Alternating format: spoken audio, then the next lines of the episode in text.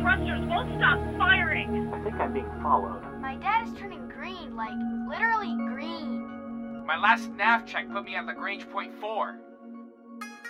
This is Control. We read you. Keep calm and remain on the guard frequency.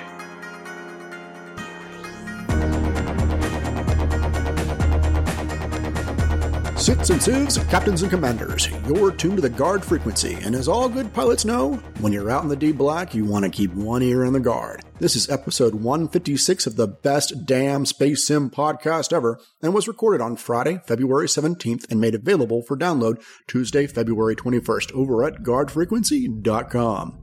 I'm Ken Shadow. I'm Ostron. And I'm Jeff.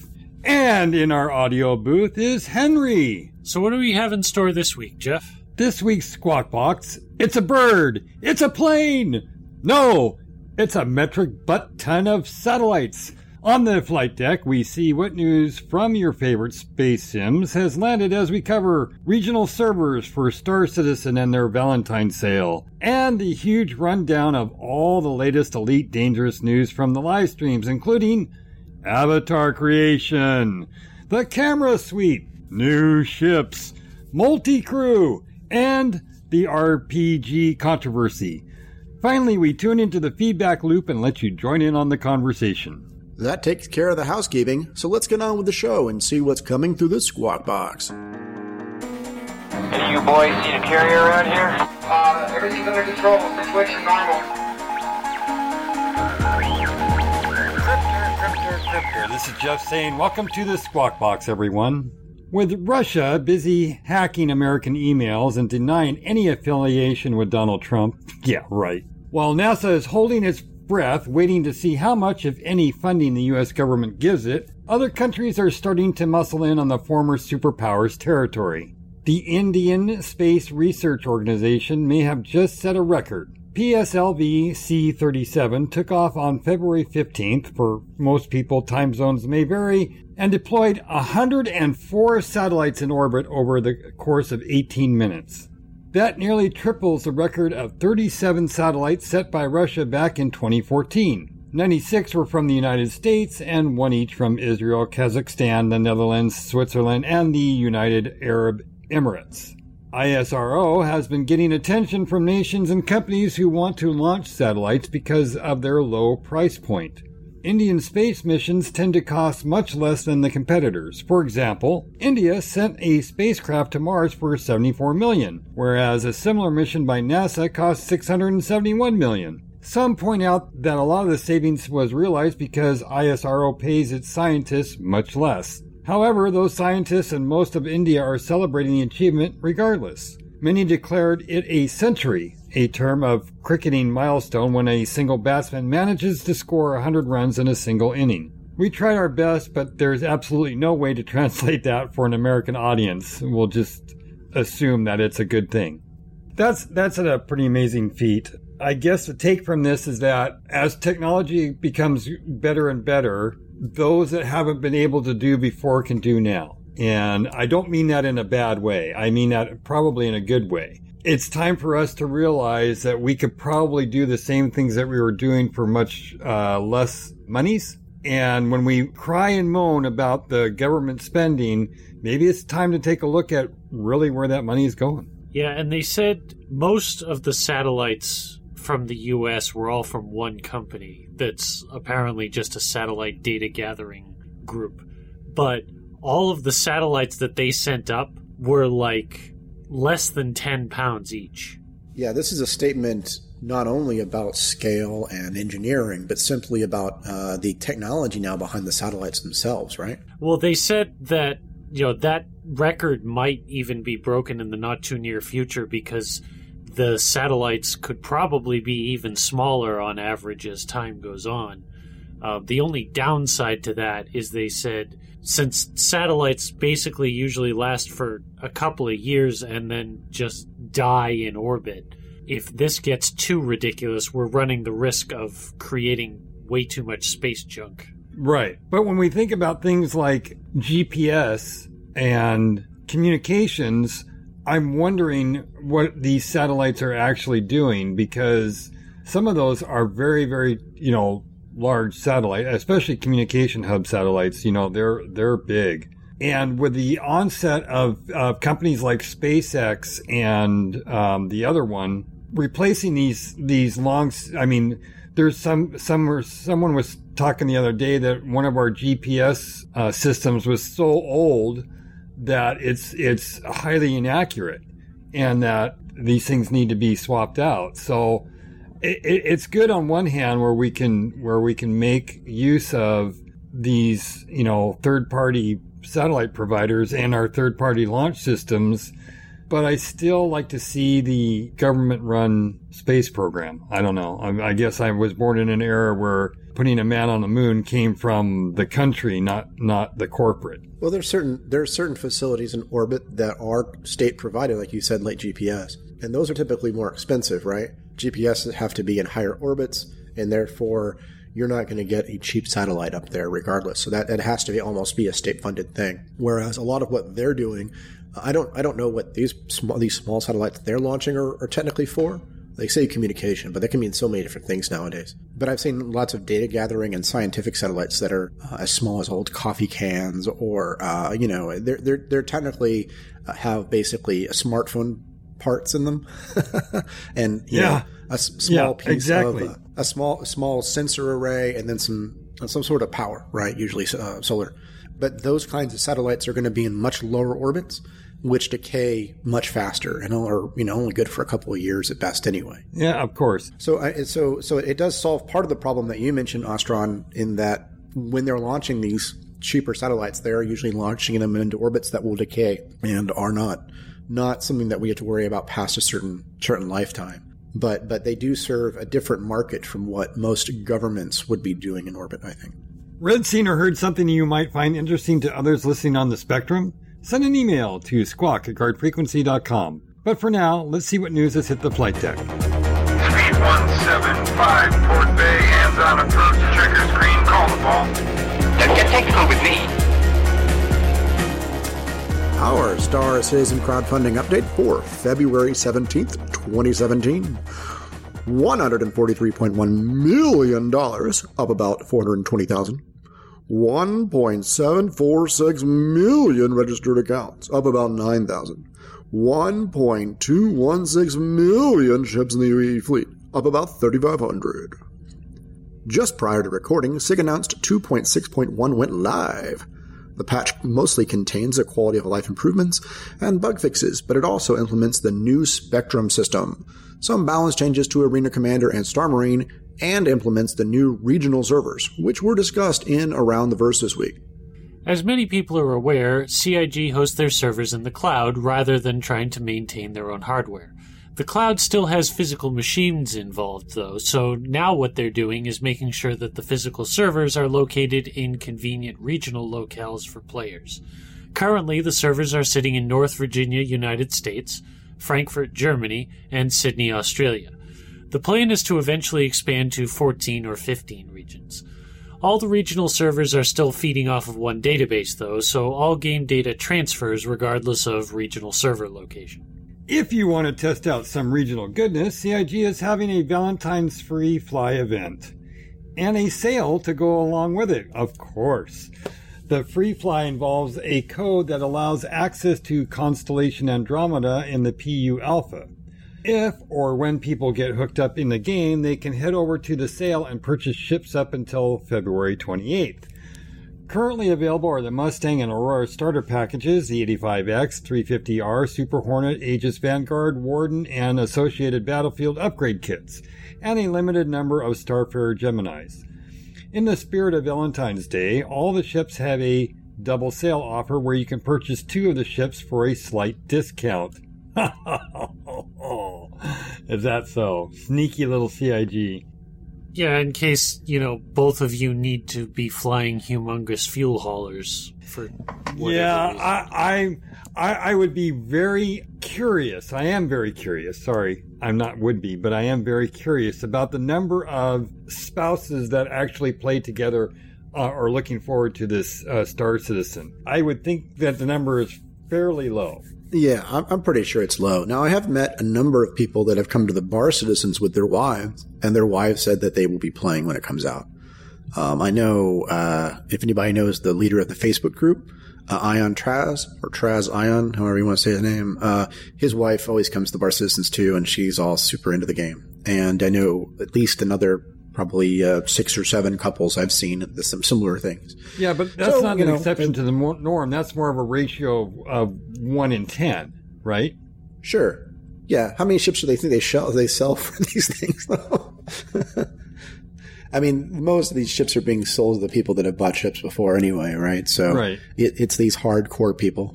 I don't know. Well, although the number of accounts and the number of ships in the fleet continue to rise week after week, suggests that at least somebody's got to be doing something new. No, no, no. There's lots of starter accounts and stuff like that being bought every day, I think. My comment is more on the big ships.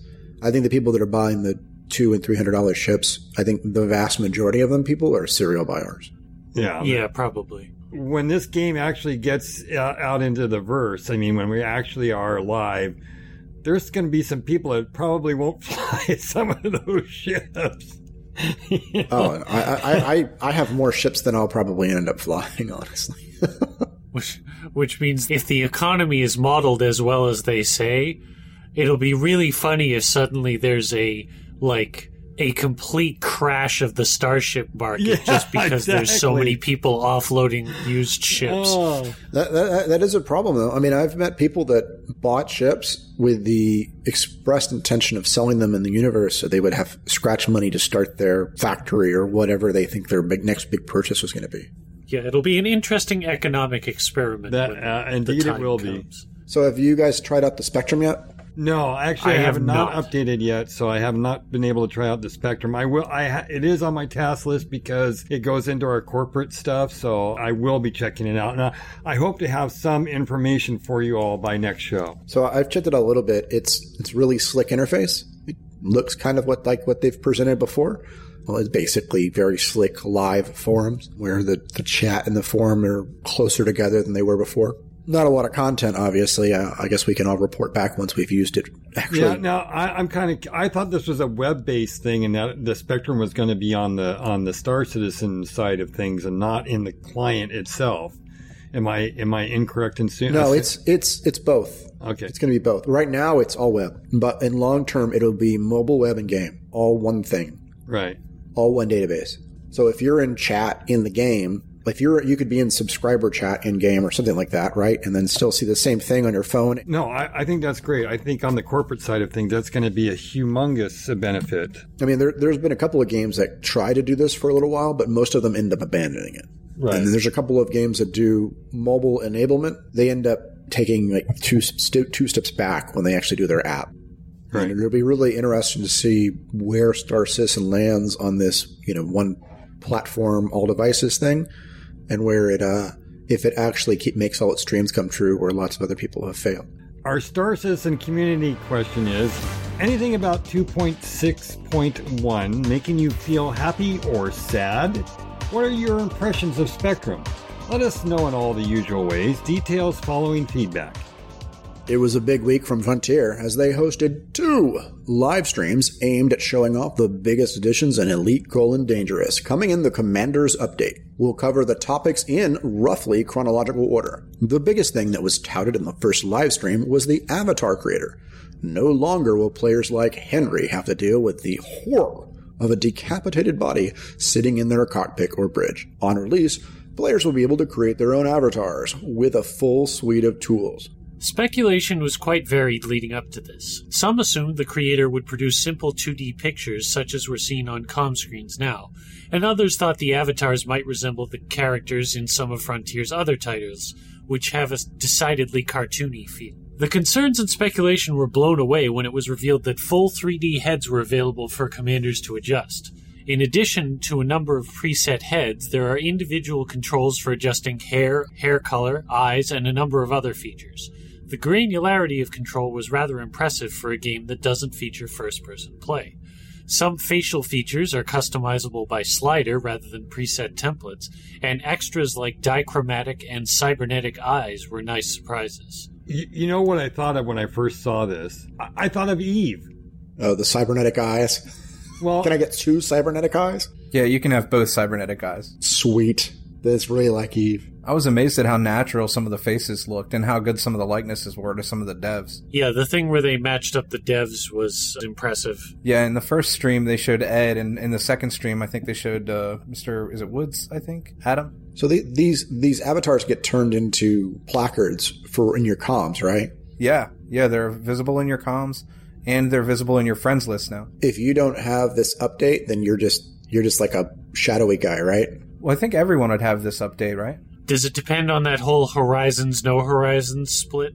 I don't think so. That's an interesting question. I hadn't even considered, though. I had assumed it, this was all Horizons. Well, it's a general enough system; it might apply regardless. I I think it's reply. If I I'm trying to remember the li- the the recording of the live stream I saw, and I think it was all elite, not not just Horizon. Yeah, I'm pretty sure it's everybody. Oh yeah, because if you can't create an avatar, how would you multi-crew on somebody's ship? Right. Right. What what I would find fascinating is that we have the technology. It's just like take a, a selfie with your smartphone and upload it and have the 3D generated, and then you can tweak it out. How you, I mean, you know, obviously I want to get rid of my gray hair and and uh, maybe smooth out the wrinkles a little bit. I mean, after all, I am immortal. I mean, photographs are still much more high fidelity than a lot of the games can produce without causing a serious uncanny valley problem. Well, I I know. I was actually impressed that they had the since you mentioned the wrinkles, I was impressed that they had an age slider on it. That's something I haven't seen even in most like first person single player games. Yeah, that combined with the scar features and things and the bionic eyes will give you some good roleplay elements. In Star Trek Online, they have similar aging features, and I used to like to uh, age my character every time he'd go up like 10 or 20 levels. We didn't mention the clothing options that are available in the character creator. Did you see some some colors will be free? So you'll be able to customize your character. You can't do that with any ships. I think all the paint jobs are paid for, but here you should be able to get some free color options with premium options available in the store also. Nice. Sweet. Is it just the color, or can you get different clothes? There are different styles of suits, but it looks like everybody's wearing the same suit with different kind of texture patterns. But who knows what'll change in the future? Yeah, I'm not going to be flying around my ship in a tuxedo. The Yeah, uh, yeah, I couldn't imagine that. But some of the flight suits, um, like they did most of the second live stream, maybe it might have been the first one. I think it was the second live stream in a purple and blue and white suit, which I think is going to be one of the premium ones. And then they have lots of solid color suits. So it's the same suit that you're in currently with the same blue glowing highlights, but they had different base colors. Yeah, the suits are all very skin tight, huggy, muscular men suit things, right? Yeah, yeah. Can, can you do different genders? I didn't. I didn't see this first Yeah. live stream. Yeah, there Yes. are uh, male, female, lots of different races. It looks good.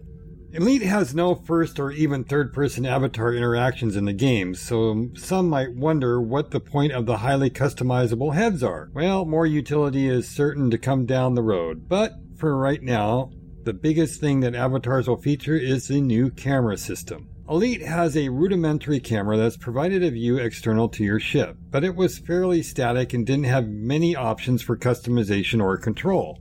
With the release of Commanders, there will be a full set of controls for third person camera outside the ship. And it can be way outside the ship. Apparently, the controls allow zooming out to 2 kilometers. The camera can be rotated and moved around the ship, and it can be anchored to a position or exterior object to track the ship's maneuvers and behavior from a fixed point. Granular controls such as blurring, focus, and zooming are in up to 4x are also available. The ships can still be controlled while in the camera mode, so turning, boosting, and deploying and firing hardpoints are all possible. There are no HUD controls, however, so commanders can't fly or fight in their ships effectively in third person.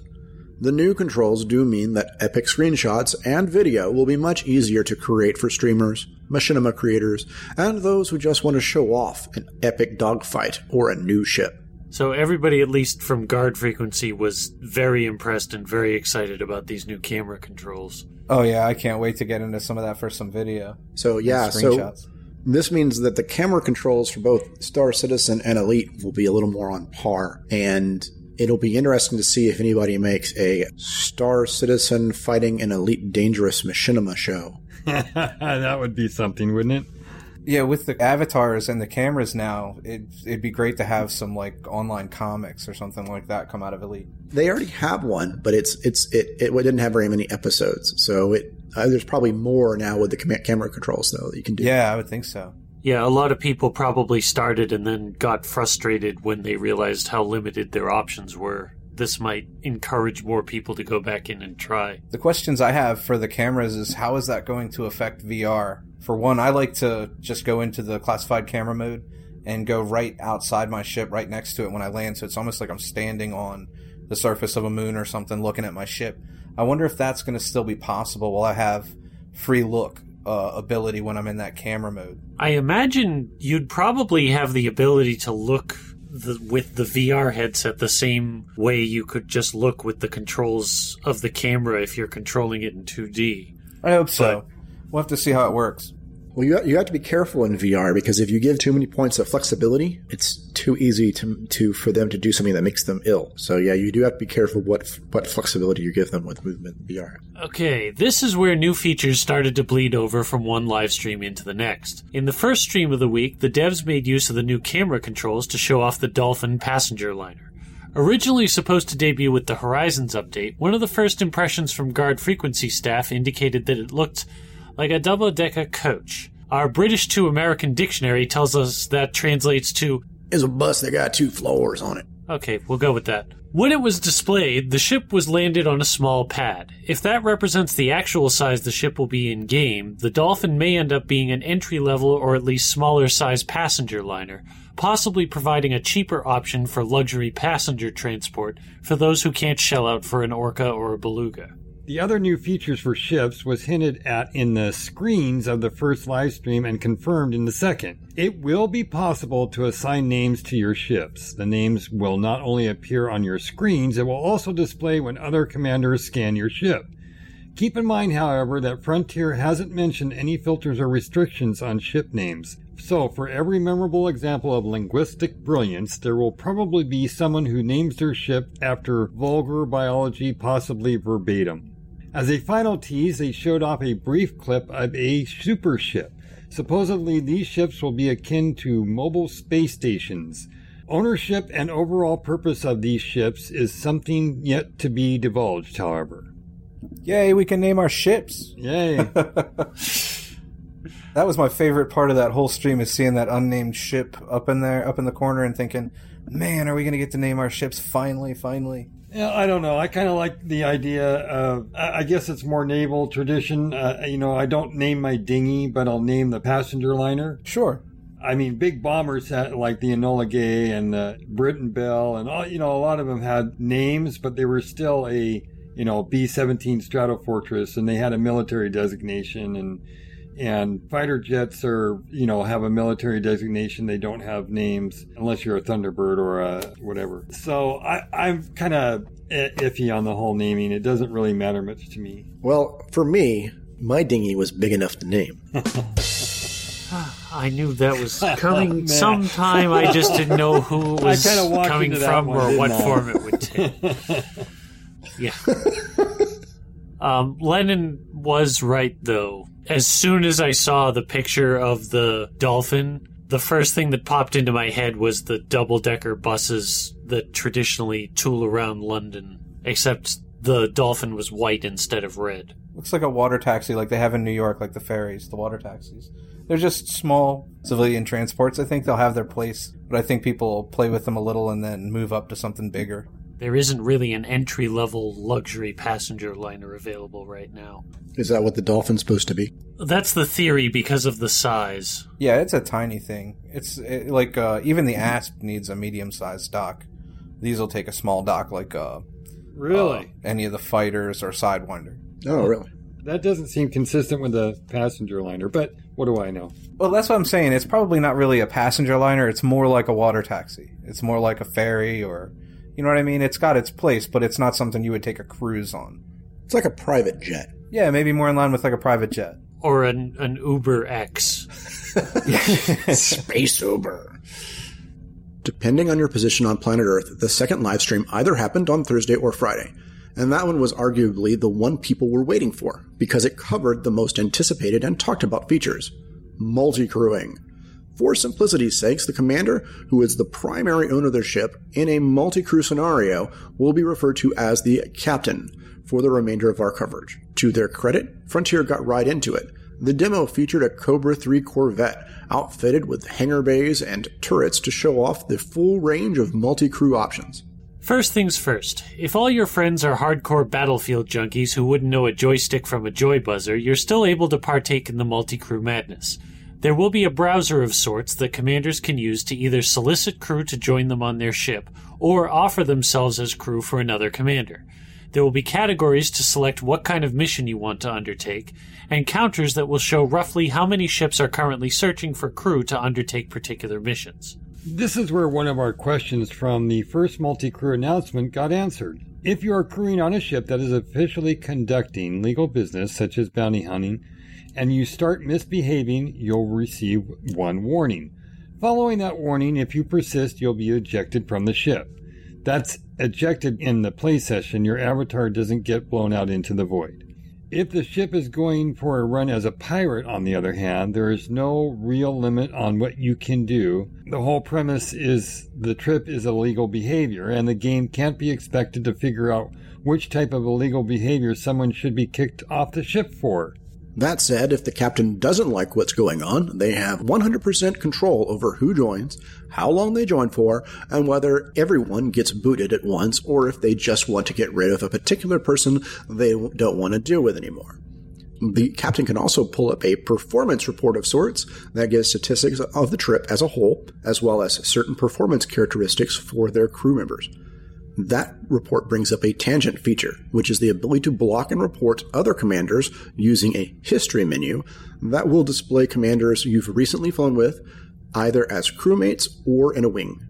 But assuming you have a ship full of people who share the same relative goals as you do and aren't annoying beyond tolerance, it provides a real benefit to your ship.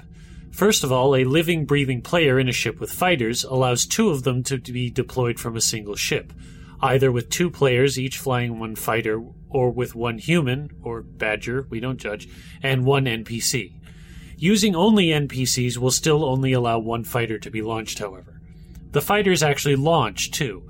When selecting and deploying in a fighter, the crew member sees the fighter in a docking bay briefly before being launched a la Battlestar Galactica. The captain still has full control over directing any NPC fighters. If a crewman doesn't want to leave them on their ship, they can always hop into a turret. The turret view is more reminiscent of tactical fleet combat games. A targeting reticle and a HUD are still visible on screen as the ship is being crewed, but the reticle is always slightly above the ship. This may be disorientating or immersion breaking for some because the turret controller's view is not limited to the actual position or firing arc of the turret or turrets. They can view angles and directions the turrets can't. The devs cited this as an advantage. Ships with crew turrets will be able to have real time visual feedback beyond what a single commander would. The turret crewers will also be able to track targets independent of the captain, and this includes using basic, warrant, and cargo scanning. Apart from those advantages, the captain gets to use the aforementioned pips provided by the crewmen to power systems. This means in certain situations, the captains will be able to max out certain systems and still have energy left to distribute to others. No individual system can be pushed beyond four, however. Also, they cleared up the buyback discount. Captains whose ships are destroyed while they are being crewed by others will receive a reduction in the buyback cost for their ships. No word on what penalty, if any, will be assessed against crewmen. But with the pain comes the rewards. All crew members will be granted the full benefits of any bounty vouchers claimed. The reward isn't divided up. Apparently, that same system is also being extended to wings, so long as you got some hits off on whatever ship you were hunting down. However, for multi-crew, only the captain feels the effects of any merit or reputation adjustments due to completion of missions. The devs suggested that the system as it exists currently is designed for drop-in style gameplay, where the captain has a particular goal they're going to undertake immediately. While you can take crew members with you on exploration missions, they wouldn't have a great deal to do unless you unexpectedly ran into some combatants or they're serving as camera crew. Right. We forgot to mention that crew members have their own independent camera controls just like the captain of the ship. All right, Henry, go. it's worth noting that the, the uh, Badger! the power systems work a little differently um, than what we explained. I think what actually happens is the captain gets to assign all the standard power, and the crewman gets to assign his pip, which is in addition to the standard power. So that crewman gets to move that around. I thought the captain still retained full control over everything.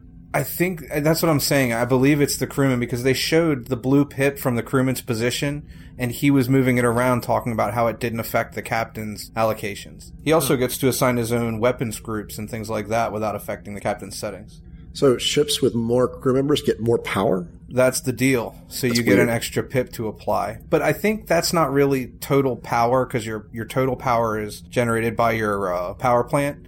This is more how fast power recharges into a particular system. Not really so much what is available to it. It might be a combination of the two, but it's separate from what your power plant's actually producing, which is what determines what systems can be on or off. Also, during the uh, live stream, they they noted that the captain and the uh, the gunner, and I think also the fighter pilot, whoever they're targeting, the other people can see also. Yeah, and their targets can be different. So you can have one ship target three targets with a fighter out and a person on guns and another in the uh, at the helm. So you can have three different targets for one ship now. Right. And so the person that's on the gun and, and doing some spotting can scan over and target someone and then tell the captain, and the captain can swing around and target that guy too. And they can call targets easier because you can mark them, basically. Yeah, and there are indicators that show you what other people are targeting. So, you know, if you've got a ship that's on the ropes and somebody's already pounding it from the ship you're flying, then you don't waste energy or ammunition with everybody piling on when you don't need to. They also, uh, it looks like, speaking of the gunner position, it looks like they added controls for more fire buttons. So instead of having two fire buttons you can assign in a single fire group, you can assign four buttons to fire per fire group. That's supposed to be put in for utility hardpoints or utility mounts, but it's also something you can use for weapons hardpoints also. So you can have four different fire groups? For, you can have multiple fire groups, but within that fire group, you could only assign a one or a two. Now you can assign up to four different buttons to change per fire group. Okay. So it just gives you a way that you can not only have like your trigger fire your cannons and then your second trigger fires your missiles, you could have another trigger on your joystick that is just for firing countermeasures or something like that. But it I would see. change per fire group so you can assign it. That's new. They've only had two up to now, so that's a big deal. I found the performance report kind of intriguing when they displayed that because it was giving or at least it had it seemed to have a space for giving reports on the performance of the individual crew members that you hired or pulled onto your ship. So I wonder cuz Star Citizen has always talked about having like a not really a reputation board but a performance report board, sort of like an intergalactic Yelp, where you can rate the performance of different crew members for when they get hired in the future.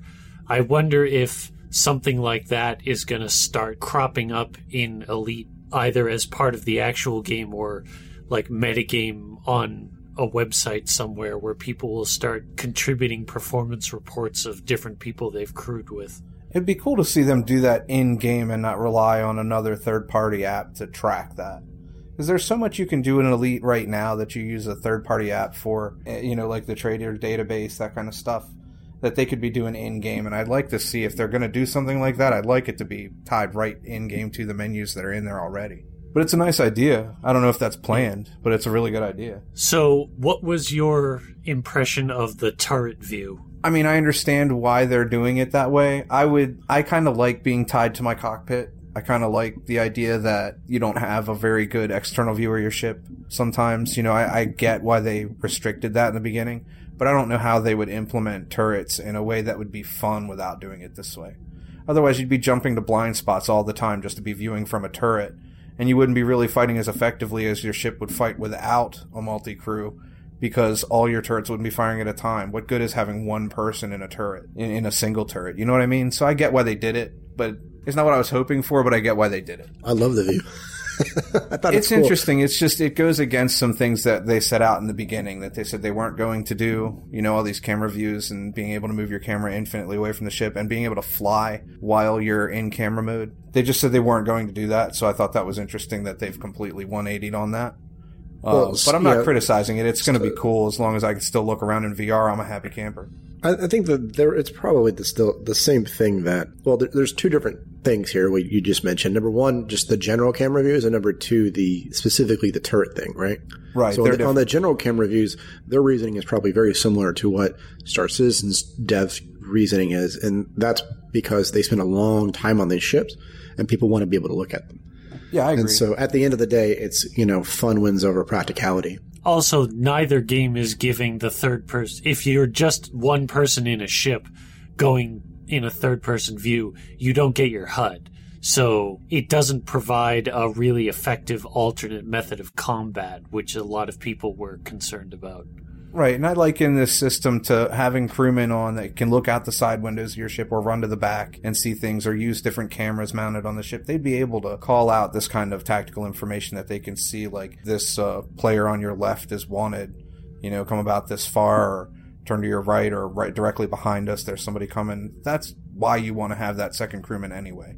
And if they didn't have the tools to do it, they wouldn't be having any fun. So I totally get it. And the other thing is that the if you were going to do it from the cockpit, that cockpit view sucks. So, so not only is that bad from a point of view, it, you'd end up, you'd end up looking at your screen the whole time, and, and that just sounds boring, really. At the end of the Yeah, day, you're right. You're right. Like it's like we said, we get it. We totally get it. It's the probably the best way for them to implement it. And I think that larger ship battles with turrets are going to be fantastic from that view. It's going to be a different experience than you're used to in Elite, but I don't think that's a bad thing. It's going to be cool. Did anybody catch at the very end of the live stream, the second one, Ed said something like, I don't, or we haven't seen the best of 2.3 yet. And the multi crew programmers were like, oh, I don't know, multi crew's pretty good. But then Sandro says, no, I agree with Ed. Who thinks he's talking about an alien invasion? What do you think? Is that what it's going to be? I mean, it's something that they're not advertising. It's got to be something for us to find. I don't know. I, f- I feel like that would be You think it'll be its own season with the core of it being aliens are coming? Yeah, I mean, I, I don't think it's out of the realm of possibility to be having some aliens doing more than they're doing now, like you know, not just doing the the flashing drive-bys, so to speak. But I don't think there'd be a full blown invasion. I'm I'm curious what they could be talking about. That would be this new thing that they haven't revealed yet. It was just very. It was interesting to me the way Sandro says no.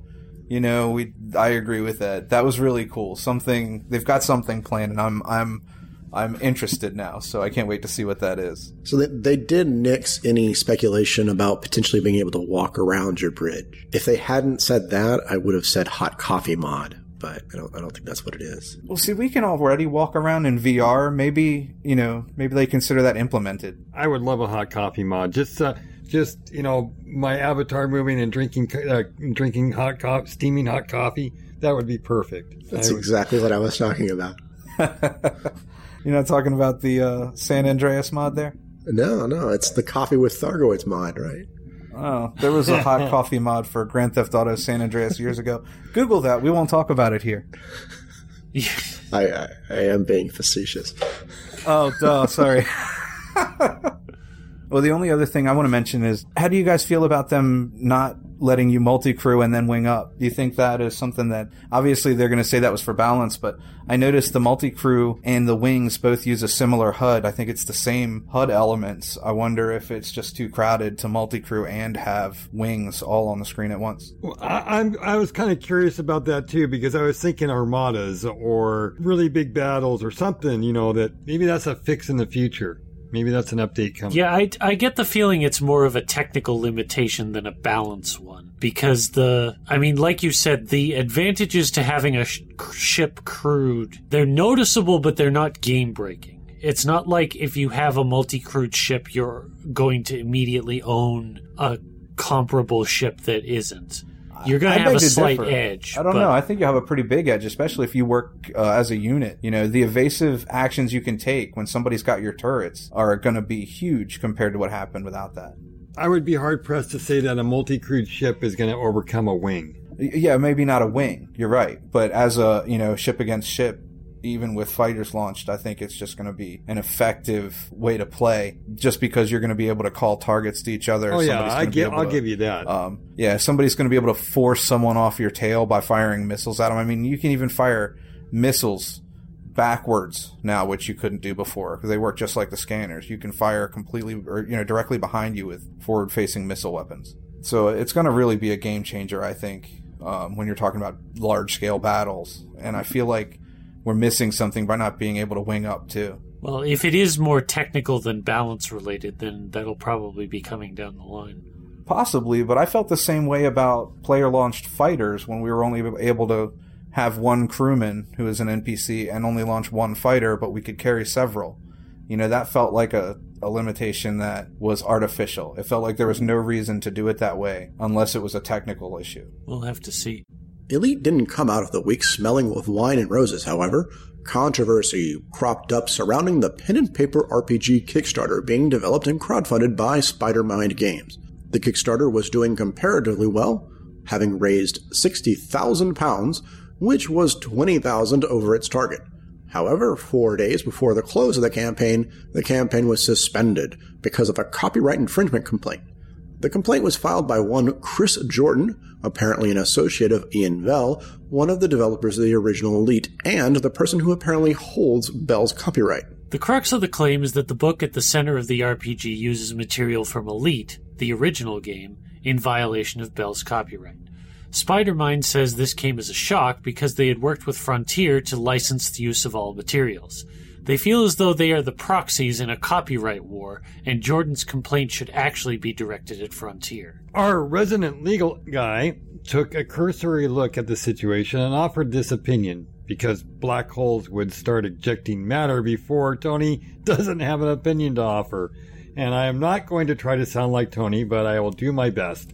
Bell assigned Barton the rights to use his 50% shares of the IP for all purposes, but Barton couldn't sublicense, it's a personal power, Barden could and did transfer the rights to Frontier eventually, but granting the RPG company the rights to use the IP elements partially created by Bell was an effective sublicense. That's the sticky part. Basically, if Barden was doing it, Bell, via Jordan, is cool with it.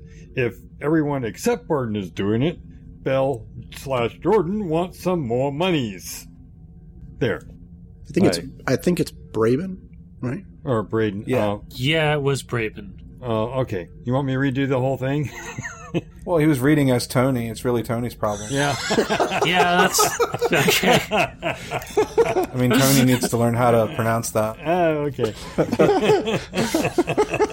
Poor Tony. Uh, Well, yeah, I, I think it really sucks for these guys because they're being used as some sort of test case for what basically sounds like a like a patent troll to some degree. Now, what exactly Ian Bell's relationship with this guy he licensed his stuff to, or he's using, or he's is this attorney he's using here is is, is really fuzzy because it, it sounds like Ian is is Ian Bell dead or is he still alive? I think he's alive. So it sounds like Ian Bell wants a piece of the action. Well, the tricky part is that apparently Jordan owns the copyright in question, which can happen. I mean, the most famous example is before his death, Michael Jackson actually owned the rights to a large portion of the Beatles catalog, despite several Beatles still being alive. But but I thought the, the the statement earlier was that Ian Bell transferred his rights to Braben. Yeah, but it says he couldn't sublicense it. That was a Right. So what would what would be the effective power of the cell just for the sublicenses? Right. So, Br- so Braben could use the rights for whatever he wanted, as long as it was him. Right. Using. Exactly. As soon as it went to another party, then there's a copyright infringement that says, look, I only gave this to Braden because he's a friend and a co developer or whatever, and you are now trampling on my rights. It just sucks this didn't come out earlier when Frontier was licensing this all over the place.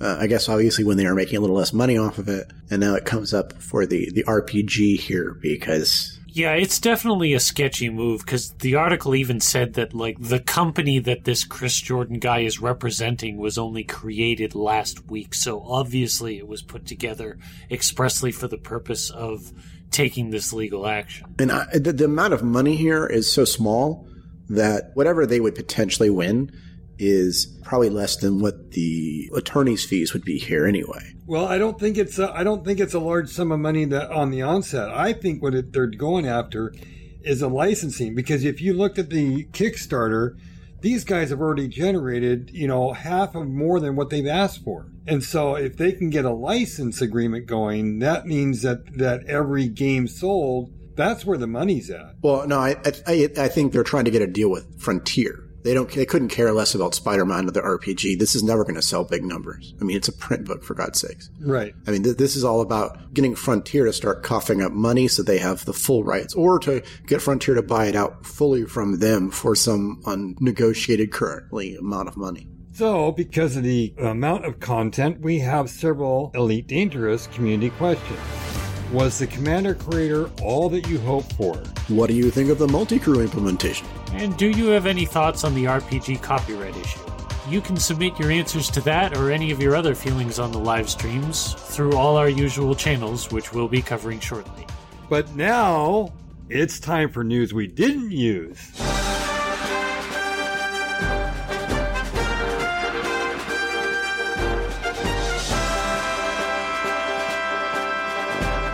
CIG did a retrospective on the development of the Anvil Hornet in Around the Verse. Frontier has discontinued sales of the Arena as a standalone module, citing confusion amongst customers and low numbers of players accessing Arena apart from the main game. CIG will be having a sale for the Hurricane concept ship beginning next week. Price and ship details will be covered in next week's episode. For those interested, Homebound will be coming to Steam on Friday the 16th. That's yesterday. Get purchasing.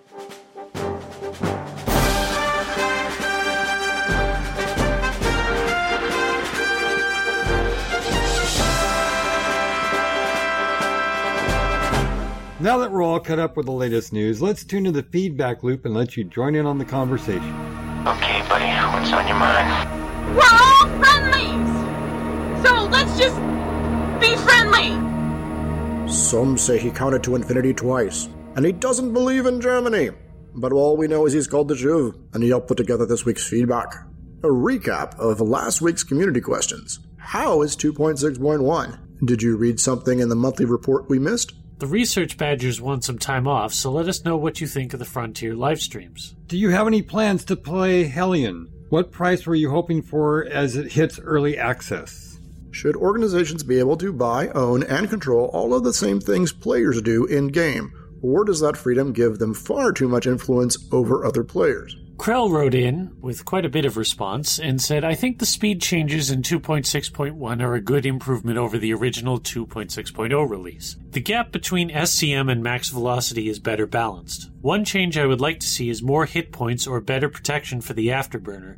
With the speed changes they have made, not losing your afterburner has become vastly more important. Personally, I would prefer that they get rid of the SCM entirely as a distinct mode. Give us a single throttle that goes from zero to the velocity cap, and allow us to use the afterburner to accelerate more quickly.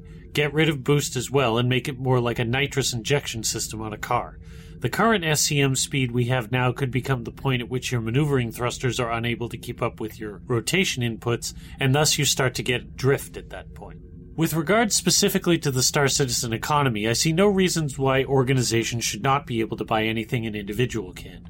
The fact that at least 90% of the economy will be in PC driven gives them plenty of opportunity to keep things in check. Corporations won't have the ability to have the type of impact they can have in EVE. Uh, interesting. I think PC being player corps or player characters. Um, I think he meant um, NPC. Oh. He might have been using a text type, which is why it came in as in PC. Uh, So yeah, I think he was just reiterating that you know Star Citizen has always said ninety percent of the economy is going to be driven by NPCs, so there won't be such things as mega corporations that can corner the markets. right, and that's what I'm kind of. That's what I kind of took out of the the whole back end of that anyway. So I wasn't worried about corporations becoming like uh, like Eve Corps. In general feedback, Sean Newboy writes in and says, as he always does, "Love the show." Nimrod77 says, Speaking of old school manuals like Falcon 4, and he gives us a link to some really nice ones. Those are all from uh, Star Citizen. Right, and I've downloaded them all. Yeah, they're, they're pretty nice. Yeah, I'm pretty sure these are fan created uh, flight manuals. Yeah, I think they are. Theron Shan gave us a rather large comment that unfortunately we had to cut from this week due to time. As Shiv said, it's too big for this episode's bridges, so we'll use it next week. So just hold on to your horses, Theron Shan. Friend called Five writes in and says, "Oh my, they used the B word." I forget what's the B word. Uh, Belgium. All of us were clueless as to why Lennon apologized for it, and then through at various points throughout the week, we were re-educated that it was the most offensive word in the galaxy, according to the Hitchhiker's Guide to the Galaxy. Right. No new Patreons, but Shiv has labels printed and just needs to stuff envelopes to get to the post office. Still? You've got a three day weekend, Shiv. Hop on it, or it's quarter deck for you. And this week's community questions. Anything about 2.6.1 making you happy or sad? What are your impressions of Spectrum? Let us know in the usual ways. And our Elite Dangerous questions Was the Commander Creator all that you hoped for? What do you think of the multi crew implementation? Any thoughts on the RPG copyright issue? You've heard our thoughts, so we want to hear yours. Drop us an email, a tweet, or a comment on our show's post, which you can find on our website or over on our Facebook page. So, how was the show? Are we all functioning crew, or do we need to be kicked for bad behavior? Either way, let us know.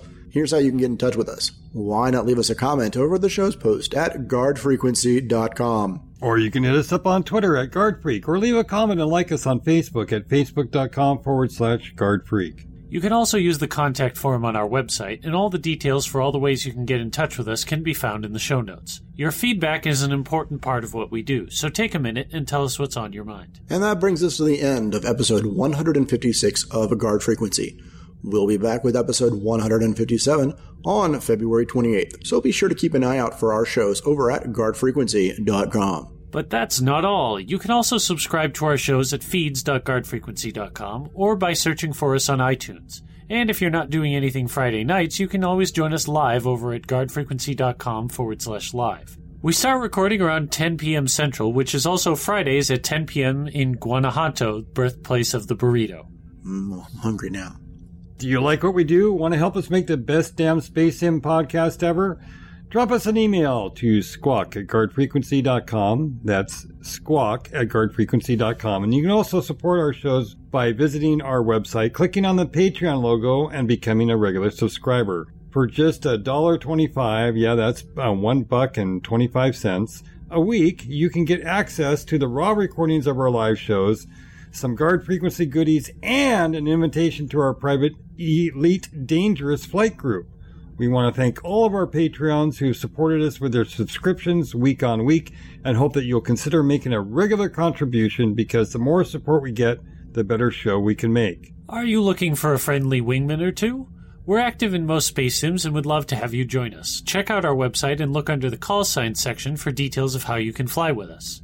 And don't forget about our sister production, Priority One. They cover all things Star Trek from the TV series to the MMO, the novels, the movies, and everything in between. Be sure to check them out at PriorityOnePodcast.com. We'd like to thank the entire team at Guard Frequency and the Priority One Network. Thanks to our community manager, Justin Chivalry Bean Lowmaster, our artists, Ben Sanders and Simon Charlton Edwards, our staff writer, Jace Pintad, and of course our audio engineer, Mikey. And thanks to our syndication partner, The Base.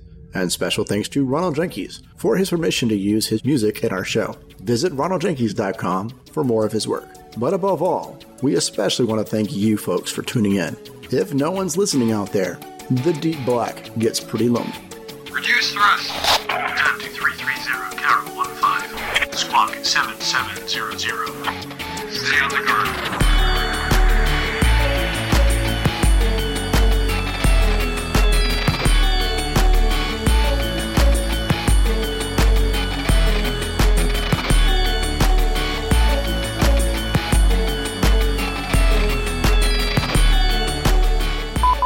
Our Star Citizen crowdfunding update for February 17th to 17th. It's too many 17s. Too many 17s. Hold on a second. Our Star Citizen crowdfunding update for February 17th, 2017. I don't know. Well, although the the continual number of account and fleet I'm going to start that whole sentence over again because it wasn't going where I wanted it to. Okay. Any our Star Citizen crowd are uh, the Coming down the commander. coming in the commander's update. coming down the commander's update. What is what part of the commander is his update? Yeah, I, I didn't really want to know. Uh, so for every memorable example of ling, ling, linguistic brilliance, Linguistic. Yeah. details following and feedback. Or, no, no, no. No, no, that that should not be there. We start recording around 10 p.m. Central, which is also Fridays at 10 p.m. in Guan. Ah, If no one's listening out there, the deep breath. damn it! You almost made it through the whole thing. Almost did. All right, that uh, that's pretty much the end of it.